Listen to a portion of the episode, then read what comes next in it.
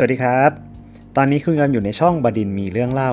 ช่องทางที่จะเล่าเรื่องหนัง ซีรีส์หรือเพลง มาอัปเดตมารีวิวให้ฟังกันเป็นประจำนะครับ ฝากกดติดตามทั้งใน YouTube และ Podcast ในทุกช่องทางนะครับ ไม่ว่าจะเป็น Apple Podcast Google Podcast Spotify และ Anchor แค่พิมพ์คำว่าบดินมีก็ขึ้นเลยฝากไว้ด้วยนะครับ วันนี้จะมาพูดถึงหนังที่เราจะเข้าในอาทิตย์นี้เนาะชื่อเรื่องว่า One for the Road นะครับ ก็คือเป็นผลงานจากคุณบาสนะฮะผู้กำกับจากฉลาดเกมโกงนะร่วมงานกับคุณหว่องกาไวนะครับ ทีนี้เนี่ยทีม list ของนักแสดงเนี่ยมากันลึบเลยฮะนำโดยคุณต่อธนภพเนาะแล้วก็คุณไอซ์ซึนะครับ คุณนุ่นเนาะคุณออกแบบคุณพลอยนะฮะ แล้วก็คุณวีโอเลตแล้วก็มีคุณหญิงรัฐาด้วยนะครับ แล้วก็เพลงก็น่าสนใจนะครับ ก็คือเพลงก็ แต่งโดยคุณสแตมนะครับผมร้องคู่กับคุณวีไวโอเลตชื่อเพลงถ้าเธอนะฮะสำหรับใครที่ไม่ได้ฟังลองไปหาฟังดูครับมีทั้งเวอร์ชั่นภาษาไทยแล้วก็เป็นอังกฤษด้วยนะครับโอเคเรื่องนี้เป็นเรื่องเกี่ยวกับอะไรนะ ก็ที่ที่ไปดูที่เจอมา เดี๋ยววันนี้เราจะเราจะเล่าในเรื่องที่ teaser เขาเล่าให้ฟังเนาะแล้วเดี๋ยวเราเรามาตีความกันว่า หนังมันน่าจะไปในทิศทางไหน เตรียมตัวกันในการไปดูแล้วกันว่า เอ้ยมามาดูกันว่าเราจะเดาถูกไหมนะว่ามันจะเรื่องมันจะเป็นแบบนี้หรือเปล่านะครับโอเค เรื่องก็คือเปิดมาก็คือโดยคุณต่อธนภพนะครับเป็นเล่นรับบทเป็นบอสเนาะก็คือเป็นบาร์เทนเดอร์อยู่ที่นิวยอร์กนะครับ แล้วก็ใช้ชีวิตสนุกสนานที่เดียวนะครับ ก็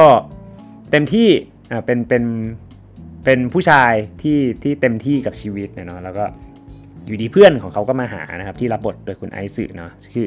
คุณอู๊ดนะครับผมก็คุณอู๊ดมาบอกว่ากำลังจะเป็นมะเร็งนะคุณอู๊ดกำลังจะใกล้ที่จะเสียชีวิตละเป็น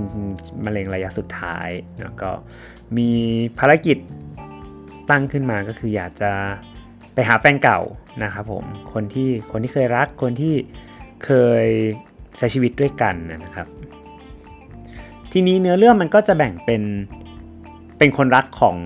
ของแต่ละคนนะก็โอเคก็เปิดมาด้วยคุณพลอยหอวังนะครับ คุณพลอยหอวังก็คือรับบทเป็นอลิสนะแล้วก็คนต่อไปก็คุณออกแบบนะครับรับบทเป็นหนูนานะอีกคนฝั่งของคุณอู๊ดก็รับบทโดยคุณนุ่นศิรพันธ์นะครับ ก็คือรับบทเป็นพี่รุ้งเนาะโอเคของของคุณต่อก็มีเหมือนกันนะของคุณบอสเนี่ยก็มี มีความหลังกับผู้หญิงคนหนึ่งชื่อพริมเหมือนกันนะฮะโอเคทีนี้เนี่ยเรื่องมันก็